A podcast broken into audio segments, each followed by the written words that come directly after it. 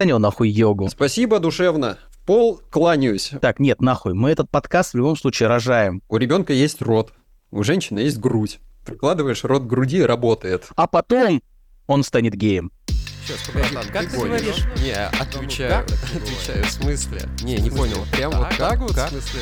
А, Да ну, нет, у меня вот так. Да ладно, а у меня... А у меня вот так. Всем привет! Это подкаст «А у меня так?»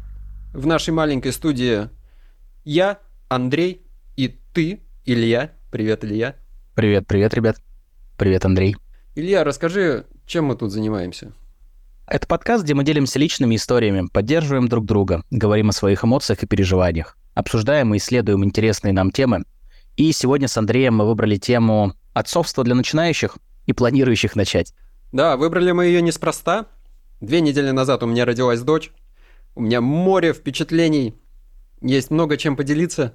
И мы узнали, что Илья тоже сейчас задумывается о ребенке, заглядывает куда-то в прошлое, сейчас размышляет над этой темой. Правда? Но это такой плавающий процесс. Мне 35, мне бы хотелось, чтобы у меня был ребенок.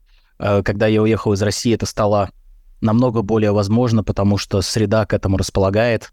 Ну, и я думаю, что мне есть что сказать по этому поводу. Но как-то мы все отходим от того места, где поздравляю с рождением дочери, Андрей. М, спасибо. Спасибо большое. Было очень приятно наблюдать за твоими переживаниями. В основном я это видел, естественно, в Инстаграме, где ты очень щедро делился о своих страхах, о том, э, вот она родилась, вот что-то происходит, а справлюсь ли я, а будет ли у меня, возникнет ли у меня связь, э, а вообще полюблю ли я ее от того, что она просто родится. Может, расскажешь вообще, как вот это вот все в тебе сейчас живет? Да, слушай, впечатлений очень много, и мне хочется, чтобы мы уместились в наш формат, чтобы наш выпуск получился, ну, 40 минут максимум, и при этом, э, ну, поделиться самым интересным, поэтому я, наверное, хотел бы поделиться тем, что меня удивило, что для меня было неожиданным и остается довольно неожиданным в опыте родительства. Я думаю, наберется много интересных фактов и переживаний. Ты, помню, в первом подкасте себя называл э, личинкой отца, а теперь ты стал отцом. Да, личинкой называл? Да. А, Я помню себя начинающим отцом. Я и сейчас начинающий отец совершенно однозначно. А это как у психотерапевтов, типа начинающий первые пять лет, по мнению Европейской ассоциации гештальта. Возможно, что так. Интересно, как это будет. Я действительно чувствую, как у меня прям отрастает новая часть мозга, которая отвечает за дочь, которая живет в ритме дочери. Я не так точно, как Маша, но все-таки представляю ее циклы жизни. Там вот сейчас она спит, она проснется, ей надо будет покушать, сходить в туалет, и вот это вот как бы внутренний такой метроном, какой-то таймер, который всегда работает. Чувствую, как эта часть мозга отрастает, и она же будет становиться все больше. Представляешь, в нее потом так много всего помещается, там к пяти годам у ребенка уже есть увлечения, есть любимые любимые персонажи. Ничего себе, он личностью становится, да? Да, да, ну там реально личностные отношения какие-то выстраиваются. Сейчас пока та- там не личность, там живой организм. Умилительный. Но еще пока не дотягивает до человека в полном смысле. Слушай, очень приятно видеть, как ты много улыбаешься, потому что мы пробовали до этого записаться, и там скорее была такая... Ну, я сейчас тебя, Илья, окуну в свой мрачный-мрачный мир, вот. Но что-то, мне кажется, здесь не только про улыбки есть э, история. Да, мир не мрачный, однозначно, не, он красочный, насыщенный, но и не такой однозначно хороший, да. Как-то с рождением ребенка все поздравляют, я получил, я никогда столько поздравлений не получал там в Инстаграме вообще. От, ото всех, все про меня вспомнили, родственники там давно забытые, все поздравляют, у всех большое счастье, мама говорит, это самый счастливый момент жизни, вы будете его вспоминать.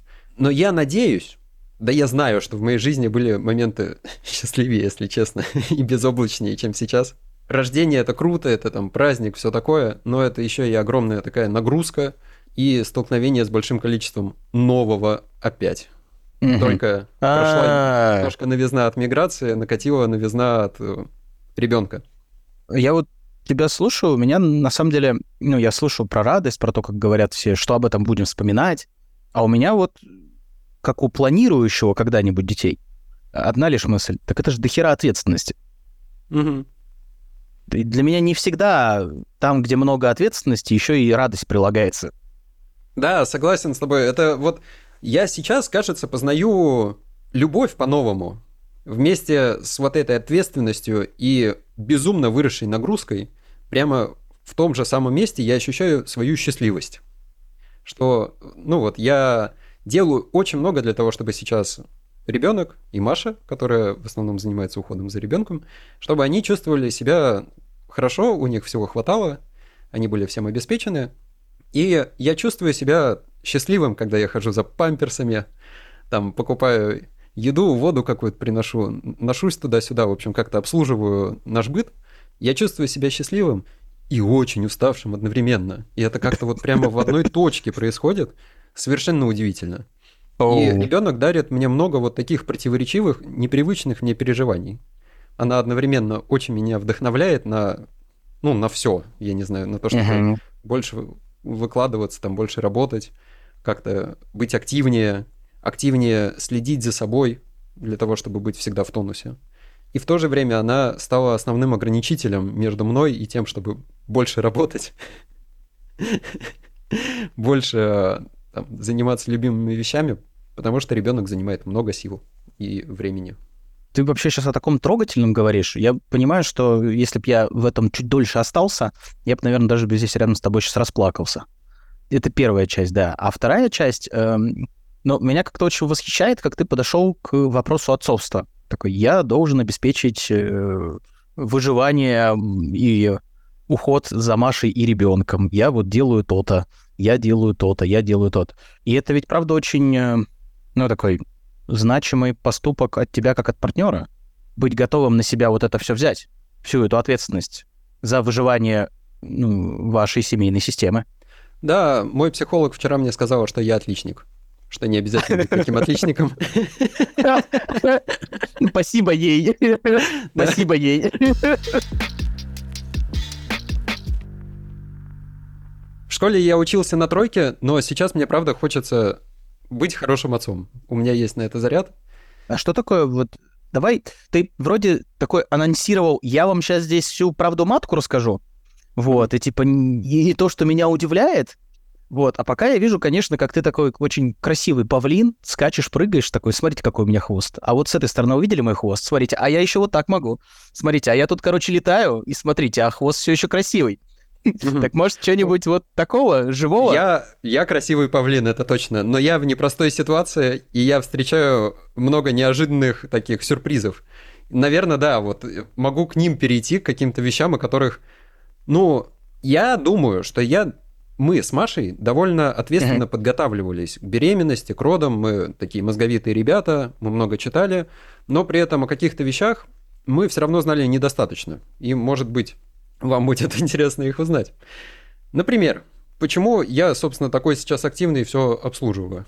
Оказывается, роды травматичнее, чем представлялось. Мгм. Казалось, что, ну, это как бы прошли роды, да, там больно, как-то все это знают, там страдания и все такое, но для этого есть анестезия. А потом, типа, через пару дней счастливая мама выписывается из роддома, готовая к жизни. Оказывается, это вообще не так. Для организма беременность – это большое испытание, роды – это травматичное занятие. Причем у Маши прошли роды очень хорошо. Это считается такой, ну, ну, удачный как бы вариант протекания родов. Насколько я помню, вы обошлись, ну, Маша обошлась без анестезии и все время была в сознании. Да, Вот, то есть это правда такой э, очень какой-то хороший вариант. Да, у нее была такая затея изначально проходить без анестезии. Ну, все так и получилось. Это, да, было нелегко, но она говорила, что больше не из-за боли, а просто из-за того, что там, ну, тужится, это работа. Ее надо несколько Мгм. часов выполнять, и это утомляет. Так вот, но, как оказалось, женщина не встает через два дня радостная на ноги. Оказывается, у нее остается много травм внутри организма, и проводить время в вертикальном положении, ну, вначале вообще не рекомендуется, а потом можно в ограниченном количестве. И какие-то нагрузки врачи предлагают вводить через месяц после родов. Нагрузки в виде йоги, например. То есть настоящий спорт, ну какой-то. А, Ты сейчас что сделал? Ну, йога не спорт. Я не считаю, что это спорт. Йога — это йога. Это классный способ о себе позаботиться и позаботиться о теле. Обесценил нахуй йогу. Ну нет, нет, йога супер классная, типа вообще очень одобряю все такое поддерживаю. Не отмоешься, не отмоешься. но не считаю, что это спорт, это йога. Ага. Спорт это где есть всякое там... Блин, ну в йоге тоже есть нагрузка. Да, я закопался. Ладно, не так важно. Спорт с нагрузками какими-то силовыми вообще рекомендуется только через полгода. То есть всякое перемещение пакетов, каких-то тяжелых предметов, даже средне тяжелых, то есть не сильно тяжелых каких-то, выходы в магазин, и готовка, и уборка, и мытье посуды, и все такое, все легло на меня. Мгм. Я не представляю, как справляются одинокие матери, например. Ну, такое же бывает. Я просто не представляю, какой там уровень страдания и превозмогания себя нужен. В общем, да, наверное, это то, о чем мы не имели представления в полной мере. Было понятно, что да, ребенок рождается, там сложно, все говорят, что не высыпаются. И оказывается, ну, на отца ложится немножко больше, чем я ожидал. Но получается, мама с момента рождения ребенка в какой-то мере становится ограничена по своим а, возможностям, как она раньше жила. Да, первые дни вообще впечатление, что она на 80% занята ребенком, еще на 20% собственным телом, а я делаю все остальное. Вот все, что не ребенок, не тело. Ну, плюс помогаю немножко с ребенком. А давай это вообще дадим огня. А что ты делаешь-то? Вот все остальное это что? Опиши свой обычный день а, начинающего отца. Да, вот серьезно. Дай нам почувствовать эту рутину, которая теперь твоя. Ну, я весь день рассказать не смогу, но заметил, что большую его часть занимает перемещение предметов. Что? Я просто перемещаю, перемещаю предметы. иногда внутри дома, иногда вне его. Например, перемещаю грязную одежду в прачку, чистую одежду из прачки. Ну, звучит пока просто. По дороге можно зацепить памперсов, а там еще как раз недалеко продуктовый. Там можно набрать предметов, принести их домой, чтобы потом перемещать их по дому. Мгм. Например.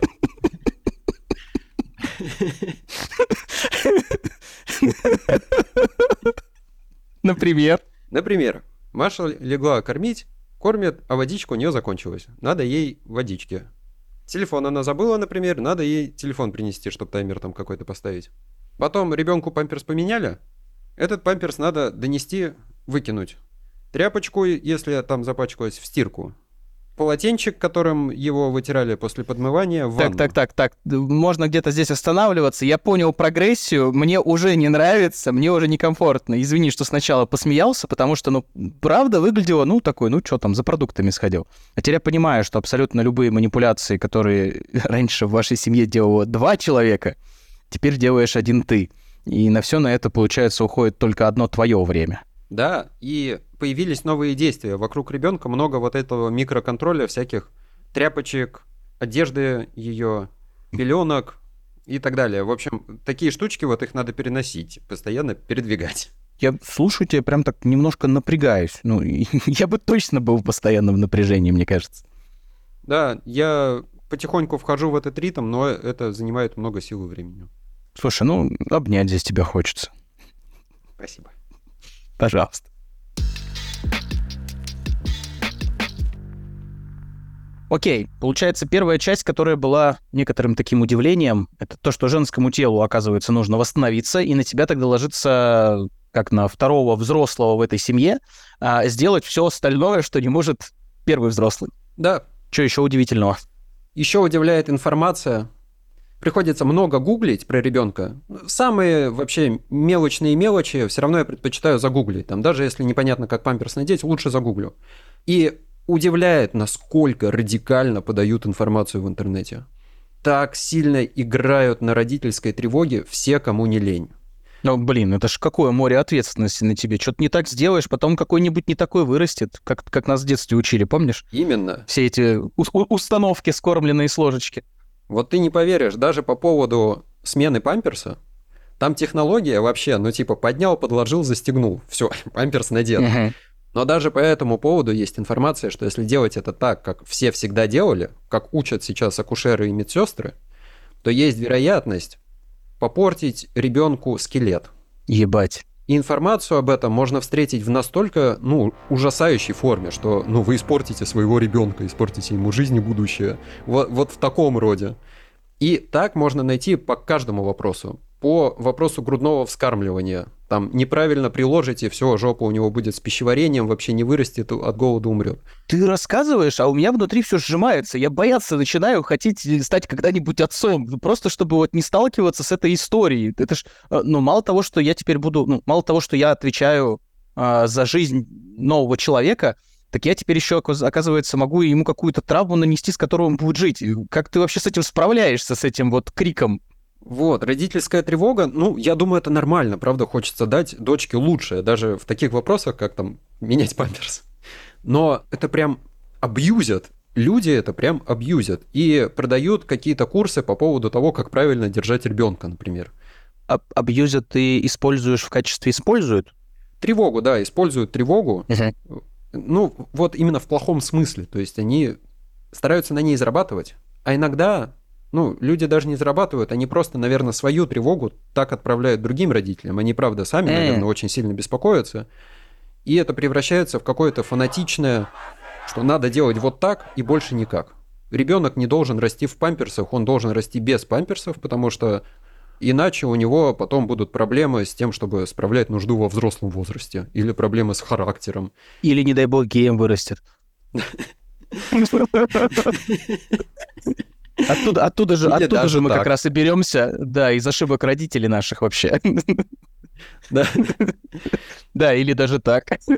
Получается, что ты можешь придумать любую тревогу по поводу ребенка, ну вот просто там, даже абсурдную. И если ты прогуглишь про это, ты найдешь информацию, скорее всего, несколько статей, которые скажут, да, точно, вот вообще, вот точно так. Если ты будешь делать так, как тебе хочется делать, то все будет очень плохо. Твой ребенок вырастет э, неудачно, не знаю.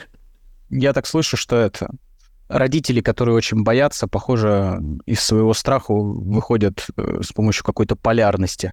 Надо делать вот только определенным образом. Да. И тогда можно не бояться. Вот последний пример грудное вскармливание. Угу. С ним тоже сюрприз. Все не так просто, как я представлял. Ну, у ребенка есть рот, у женщины есть грудь. Прикладываешь рот к груди, работает. Все. Не работаешь, пробуешь еще раз в том же порядке. Ну, логично, согласись. Ну и можно как бы вот вокруг этой точки соединения как угодно ребенка там крутить, вертить, но он присосался, все. Хрен там. Это mm-hmm. даже и близко не так. Первые дни я помогал Маше прикладывать ребенка, потому что со стороны лучше видно ошибки. А ошибки там могут заключаться вообще в чем угодно. Положение как будто бы на сантиметр отличается от как бы талонного. Ну там, например, попу у ребенка чуть ниже, чем надо. И все, он просто не берет грудь. Чуть-чуть у него голова не так повернута, и она плачет, тыкается вот так вот, бьется лбом об грудь и не ест.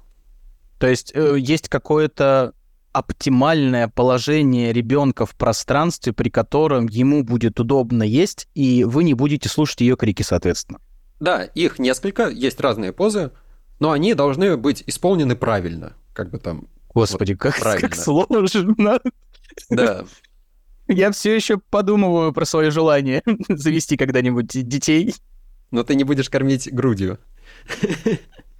Так вот, и, конечно же, в интернете есть информация о том, что если там чуть-чуть это больно или некомфортно, то все очень плохо, надо вообще все менять, срочно называть консультанта по грудному вскармливанию, потому что может начаться там воспаление груди, э, лактостаз есть такая штука. В общем, всяческие разные проклятия там начнутся. У Маши вот была боль определенная. Мы позвали к себе вчера консультанта по грудному вскармливанию. И так приятно, э, что ну, это в целом, наверное, аргентинский такой вайб.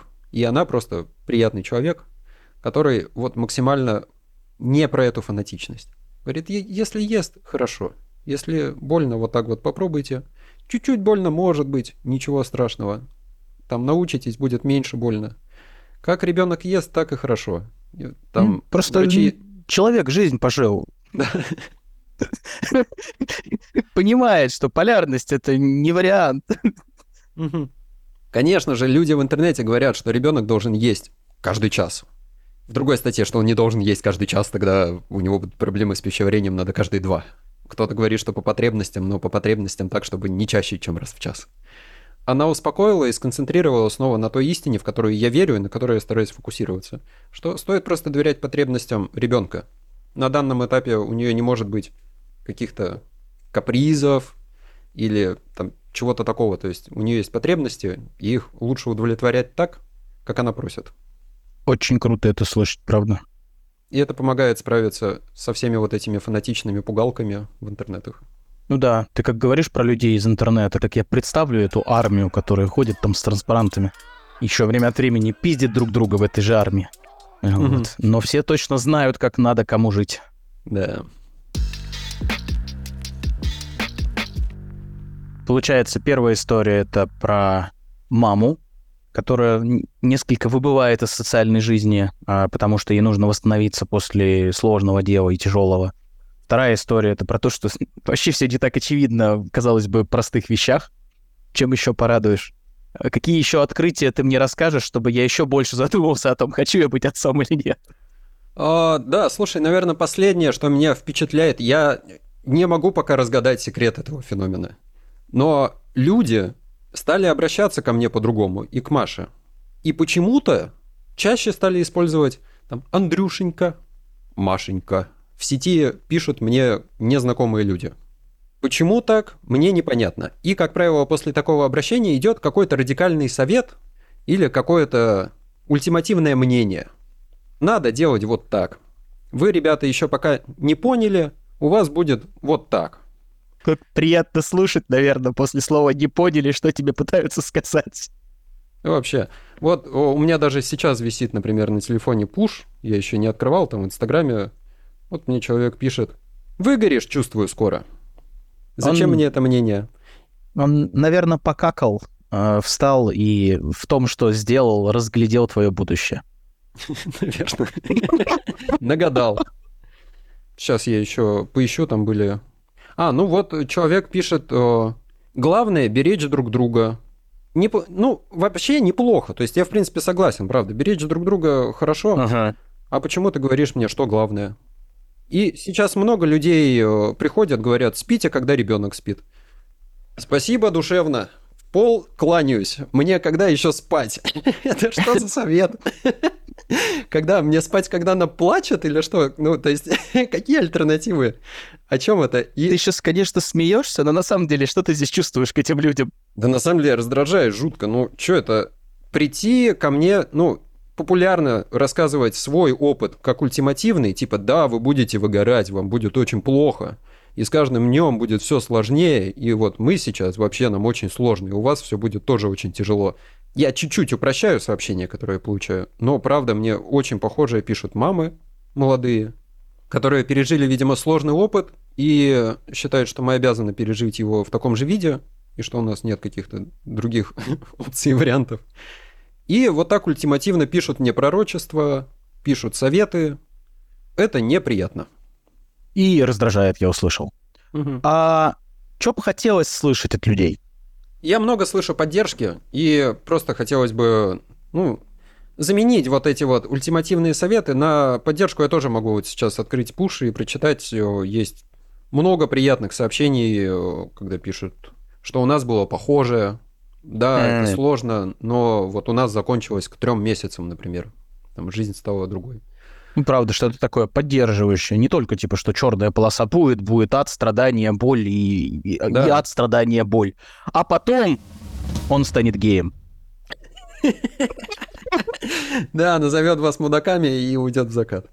Да, да, да. И вы будете обеспечивать его еще до 30. Потому что вы же должны... Мгм.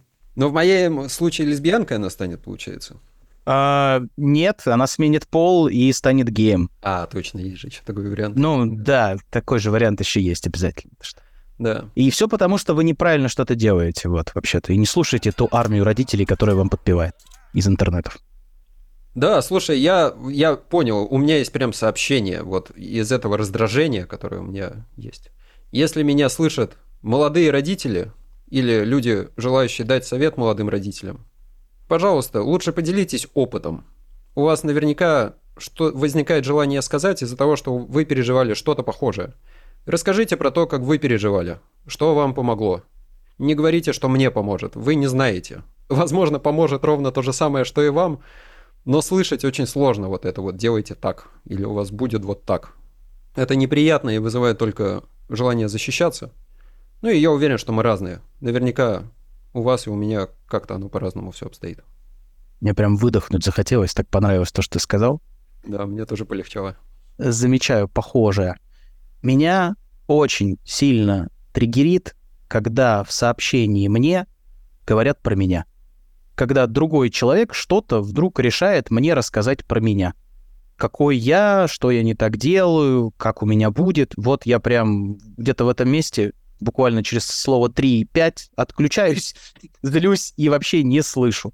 Но если человек говорит мне про себя, я всегда готов слушать. В чем его сложность, с чем он столкнулся, не знаю, чем я его задел и что он теперь чувствует, всегда готов говорить. Абсолютно с тобой согласен. Я подкину, наверное, последний сюрприз, чтобы приятненький был в конце. Для меня сюрприз, насколько сильно умиляет ребенок.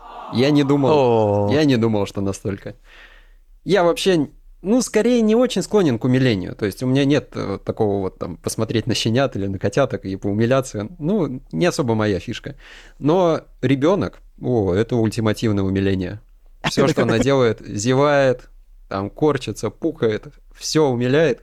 И даже вся вот эта, ну, физиологичность процесса, которая до рождения скорее отталкивала. Я думал, что там фекалии, вот эти вот там, вот это вот. Это все умилением перекрывается абсолютно. И я рад, что природа дает мне столько наркотиков, естественных, рядом с ребенком, что это помогает все сложности пережить и еще и улыбаться по дороге. слушай, у меня прям это, а, восторг и умиление разливаются по телу. Слушаю тебя и улыбаюсь. Ну и вижу, что ты тоже сегодня, особенно в конце, сейчас начал улыбаться. Мгм. Приятно. Спасибо, что делишься таким сокровенным, личным. И правда, желаю, чтобы люди услышали, чтобы поле услышало и перестало тебе малевать всякие страшные картинки. Да будет так. Андрей, а поделись, о чем больше всего переживаешь? Ну, вот, когда сейчас заботишься о Маше, о ребенке вообще. Больше всего, наверное, сейчас переживаю про собственные силы. Мой главный страх — это оказаться несчастными. Вот есть какой-то у меня такой образ страдания вокруг ребенка, что мы вдвоем ходим, вечно замученные, уставшие, ни на что, ну, не имеющие уже желания, имеющие только необходимости постоянные. Внимательнее всего я слежу за собственным ресурсом сейчас. Я очень хочу, чтобы при всей своей вот эффективности я оставался на ходу как можно дольше. Есть другого рода тревоги. Ой, вообще неожиданные, кстати. Кстати, что я вспомнил? У нас все протекает хорошо и протекало хорошо с самого начала. От зачатия до сегодняшнего дня все как-то прямо удивительно хорошо. И, например, я был на родах, Маша там рожает, все у нас замечательно происходит. Я думаю, все так хорошо?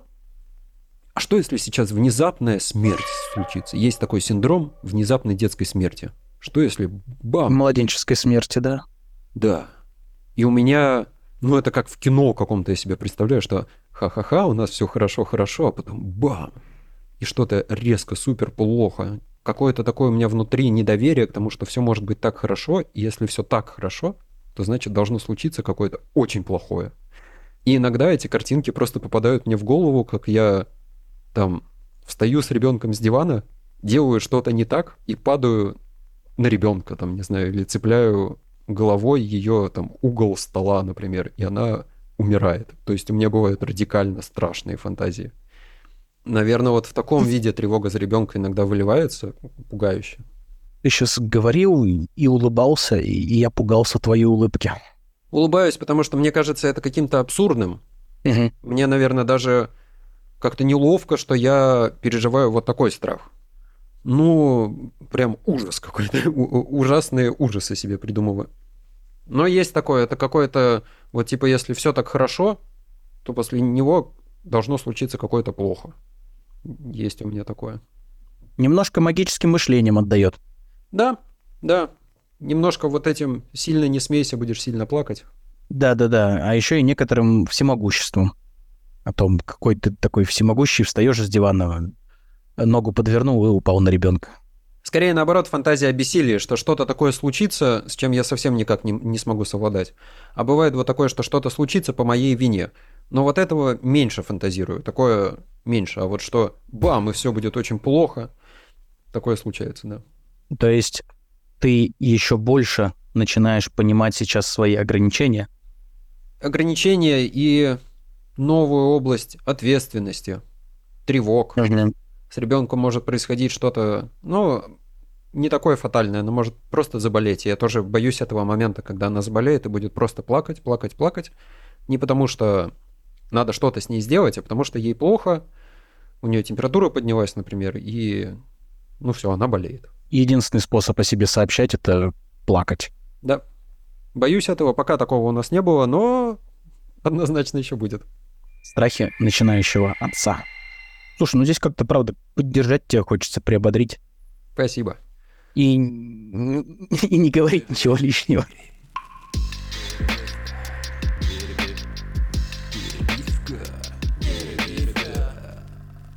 Ну что, Илья, расскажи, какое место в твоей жизни сейчас занимает идея ребенка? Идея ребенка. Она снова стала актуальна. Ты пока рассказывал, я так про себя вообще вспоминал, а как давно я вообще начал думать про детей.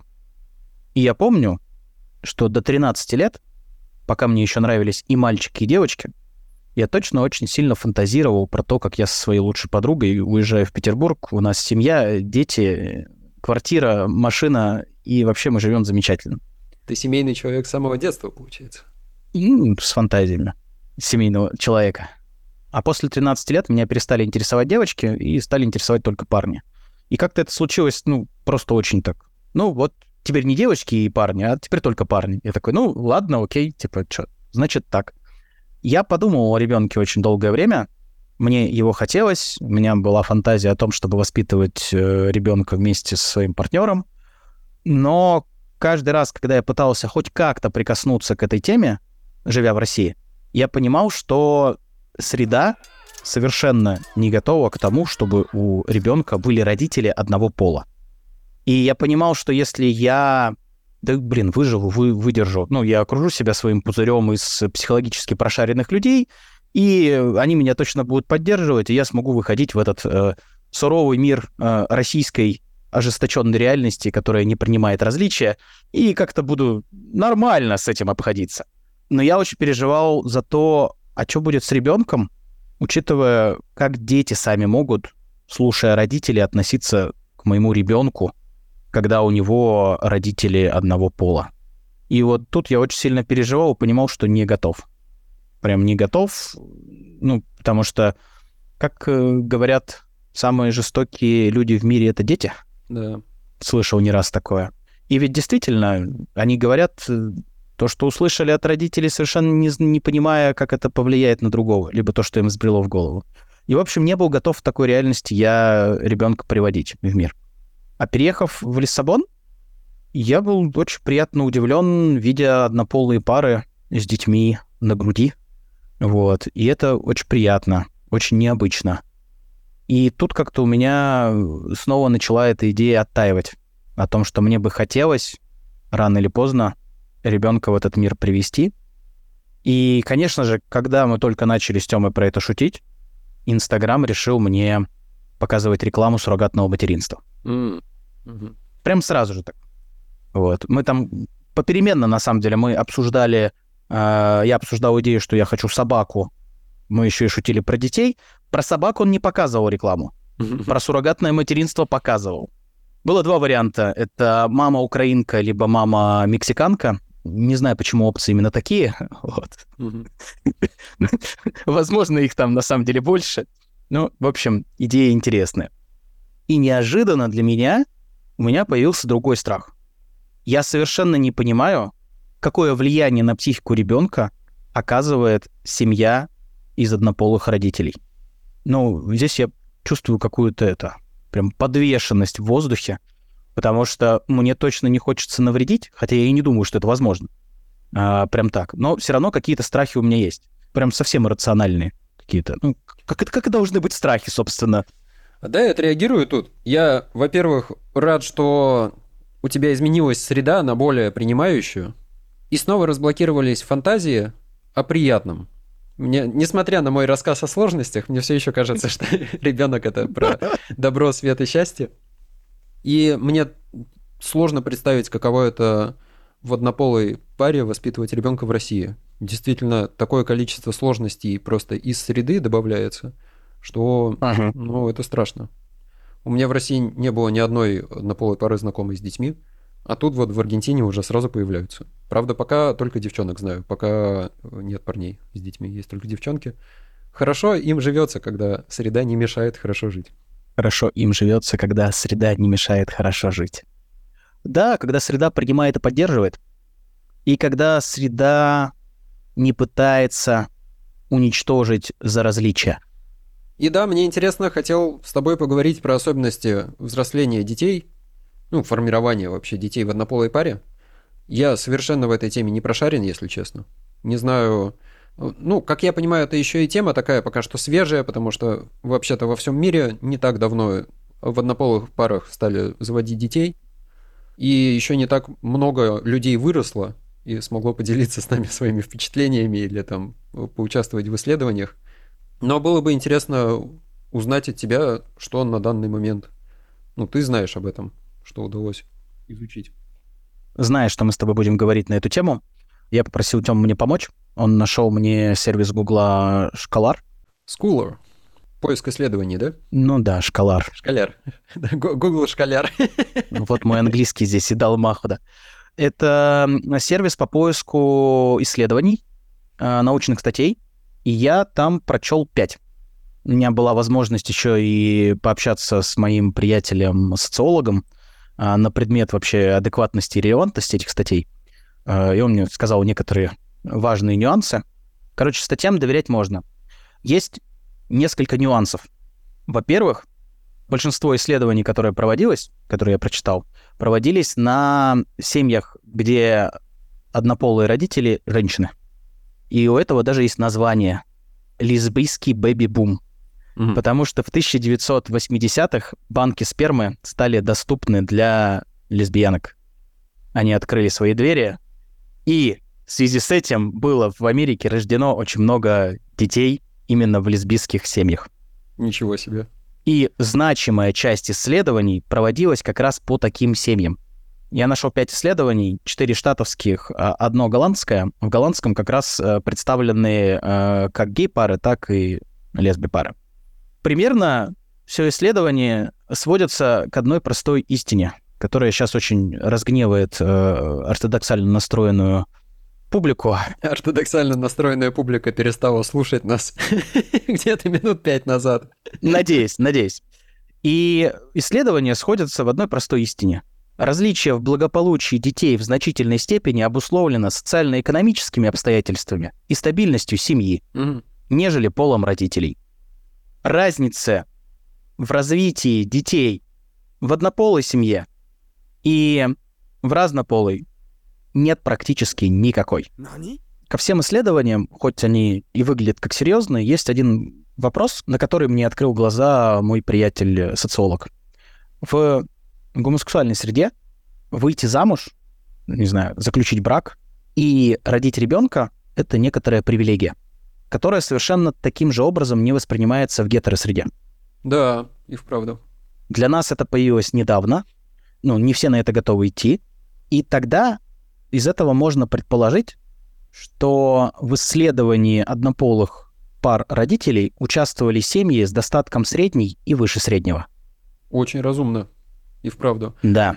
Слушай, в гей-паре не может быть ребенка по залету. Тут только э, взрослое, осознанное решение. Да. Да, чем отличается э, гей-пара от э, гетеропары? Мы точно знаем, что мы хотели своего ребенка. Да, вообще без сомнений. И работы же надо намного больше для этого провести. И не такой приятный, как в гетеропаре. Потому что, ну, это же либо усыновление, либо найм суррогатной матери.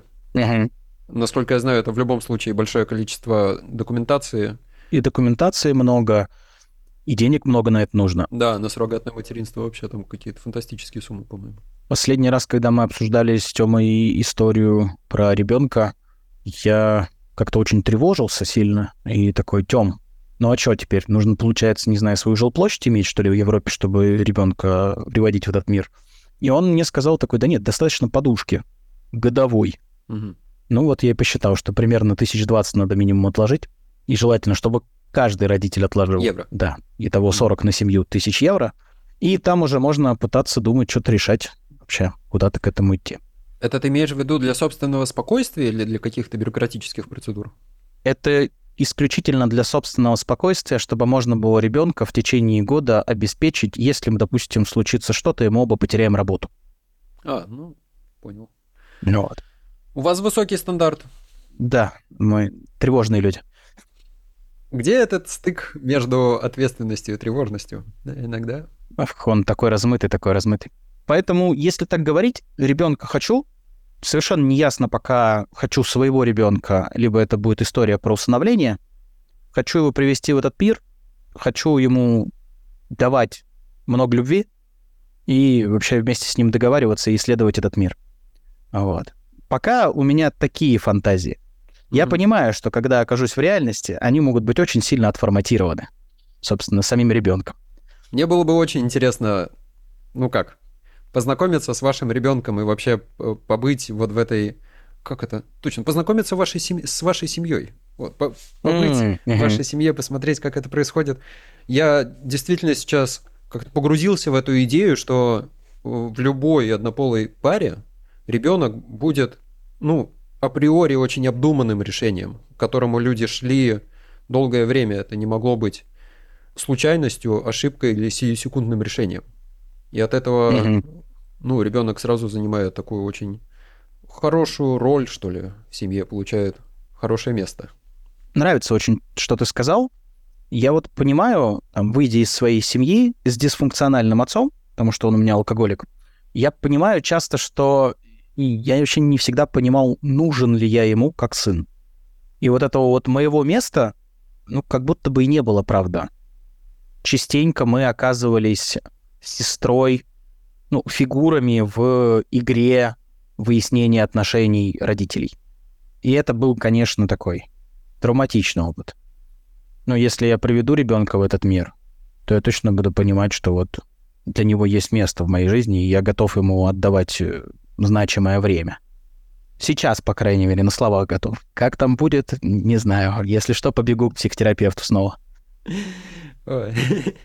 Нет сомнений, я, я бы попробовал побыть вашим ребенком. Прилетай. Если кратко резюмировать про исследования, совершенно нет никаких исследований, которые бы показывали, что в однополых семьях э, дети растут с какими-то другими проблемами э, или сложностями, нежели в гетеросексуальной семье.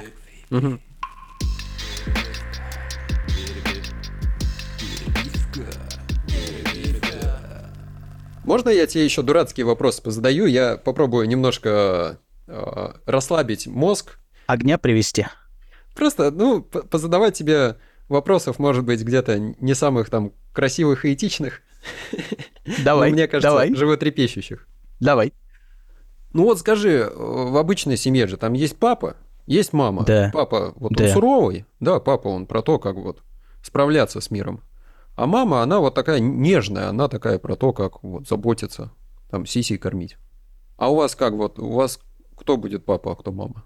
Слушай, э, вообще не знаю. Мне кажется, ребенок сам справится с тем, чтобы назначить кого-то фигурой папы, а кого-то фигурой мамы.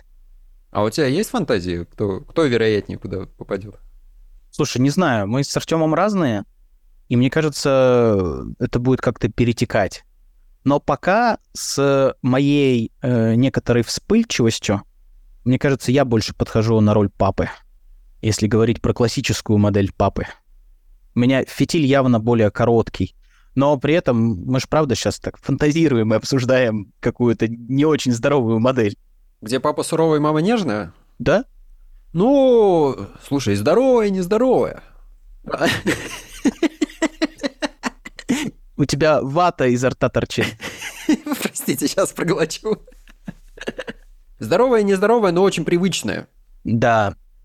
Да. И выходить за рамки привычного сложно. Тут много неизвестности, хочется ее под привычную систему какую-то подогнать. А, ну, это точно то место, где я буду очень много волноваться, потому что, правда, а, мало того, что это новый опыт быть отцом, так это еще какой-то невероятно новый опыт и невероятно, невероятно новое место, прям терра инкогнито, быть отцом ребенка в однополой семье. Мгм. И что я буду делать? Ну, местами я точно буду паниковать, прибегать за советами к тебе. Какие еще каверзные вопросы у тебя есть? Давай. М? Ну? О, слушай, вот какой вопрос. А чё, а у геев, наверное, геи вырастет, правильно? Вообще...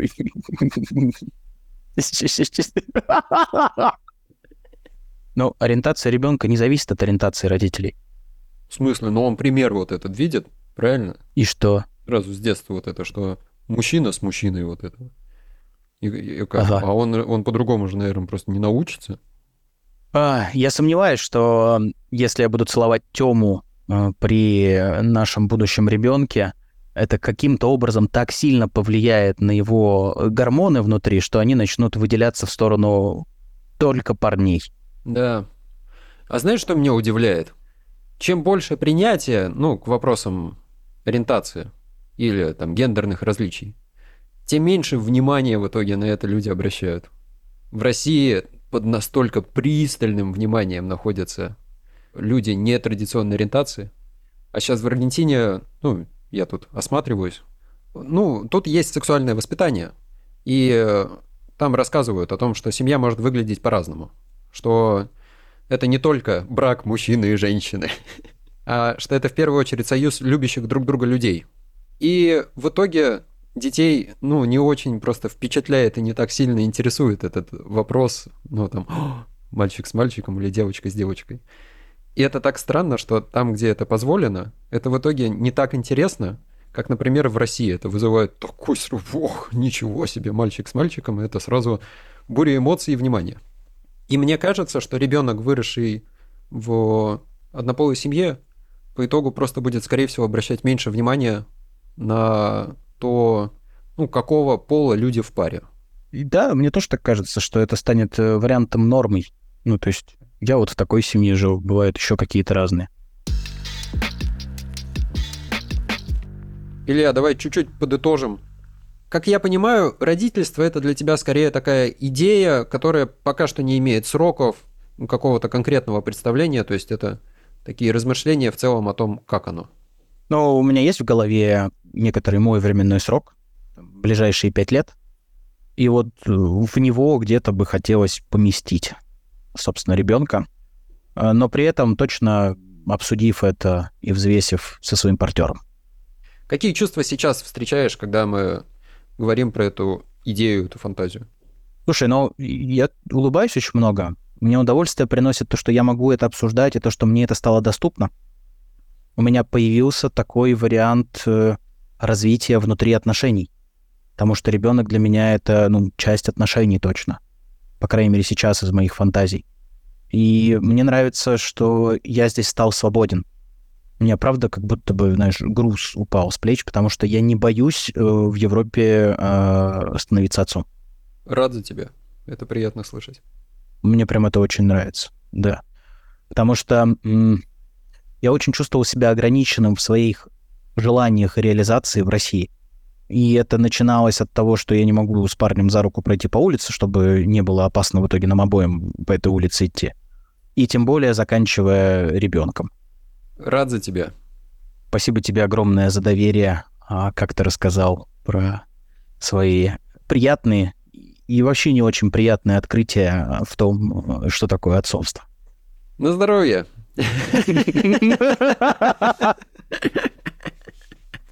Было интересно, приятно с тобой делиться. Много переживаний. Я не успеваю их обсуждать. Я рад, что сегодня у нас вы- выдалась минутка порефлексировать. Я переживать за тебя начинаю, понял. Ты мне сейчас видишься каким-то таким стремительным родителем-осьминогом, который везде все успевает, все делает, И у меня вопрос, а ты вообще внутри себя-то успеваешь э, рефлексировать про свои переживания? Каково тебе вообще от того, что происходит? По сути, вопрос такой, ты себе место в своей жизни даешь? Я пытаюсь сейчас понять. Сейчас мне места недостаточно. И я надеюсь, что это просто будет меняться. Ну и люди более опытные говорят, что потихонечку потом появляется снова пространство. Но я сейчас явно посвящаю музыке меньше времени, чем я хотел бы. У меня нет ни времени, в общем, ни сил. Я не занимаюсь своими хобби сейчас, там мало гуляю. И на данный момент, не, мне все-таки, я себя задвигаю. Я просто надеюсь, что это, и рассчитываю, что это такой период, он закончится, и будет снова достаточно для меня места. Я, наверное, тут чуть про себя расскажу. Спрашиваю из переживания про тебя, как ты волнуешь? Потому что, когда мы договаривались записать выпуск, ты, конечно, для меня так выглядел, будто бы из эйфории соглашался на все на это. А сейчас на тебя смотрю по ту сторону экрана, и ты такой заметно подуставший. Да. Ну, я э, подуставший еще и от настройки сегодня затянувшейся нашей записи. Это было тяжело. И да, у меня есть сейчас ощущение усталости в фоне с утра до вечера. В принципе, я сейчас ну, встаю не совсем отдохнувшим по утрам, поэтому усталость скапливается, это правда. Но Маша потихоньку оживает, берет на себя больше, поэтому думаю, что вещи будут меняться довольно стремительно. Самый сложный для меня рывок, он уже позади. А еще, конечно, все происходящее это про вашу семейную систему и про ваши отношения. Очень приятно видеть, как ты заботишься о Маше и о ребенке. Спасибо.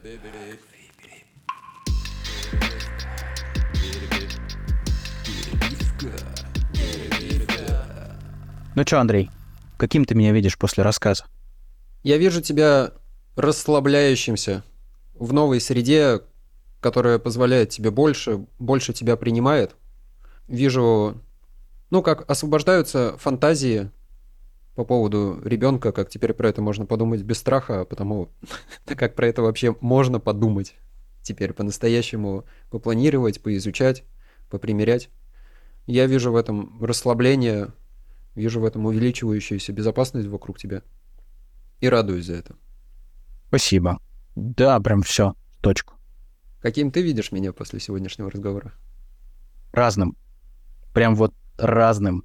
И это, знаешь, такая склейка уставший Андрей, Андрей умиляющийся. То ты какую-то часть рассказа уставший и говоришь из своей усталости, и мне очень приятно было видеть, что ты ее замечаешь и понимаешь, что ты даешь ей место. Потому что я точно видел, как ты рассказываешь о том, как ты даешь место тому, что ты устал. И при этом э, делящийся такими искренними моментами, например, как э, вот ребенок лежит, вот она зевает, вот она пукает, вот что-то еще. И здесь, конечно, так много нежности вообще и любви я вижу. Ой, еще, еще тебя вижу очень ответственным. Возможно, стоит добавить слово гипер перед этим. Вот эти вот. Насколько надо подготовиться перед заимением ребенка. Да, да. Я тут поделюсь своим опытом ненавязчиво.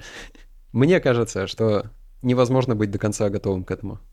Не представляю, как можно все это предусмотреть и э, как выглядит точка, в которой можно сказать, все, я теперь я на 100% готов быть родителем.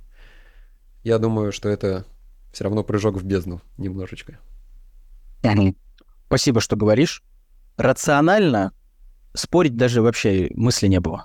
Но мое бессознательное, наверняка там у него были какие-то свои планы. Пусть послушает. Окей, тогда, похоже, сегодня здесь закончим. Да. Че, ребят, спасибо, что были сегодня с нами и послушали нас. Мы сейчас есть на трех платформах. Это Apple Podcast, это Spotify и Яндекс Музыка. Подписывайтесь, ставьте лайки. На Apple подкастах можно ставить звездочки, на Spotify тоже. Будем им очень рады. Спасибо, что были с нами. До скорого. Пока-пока. Пока-пока.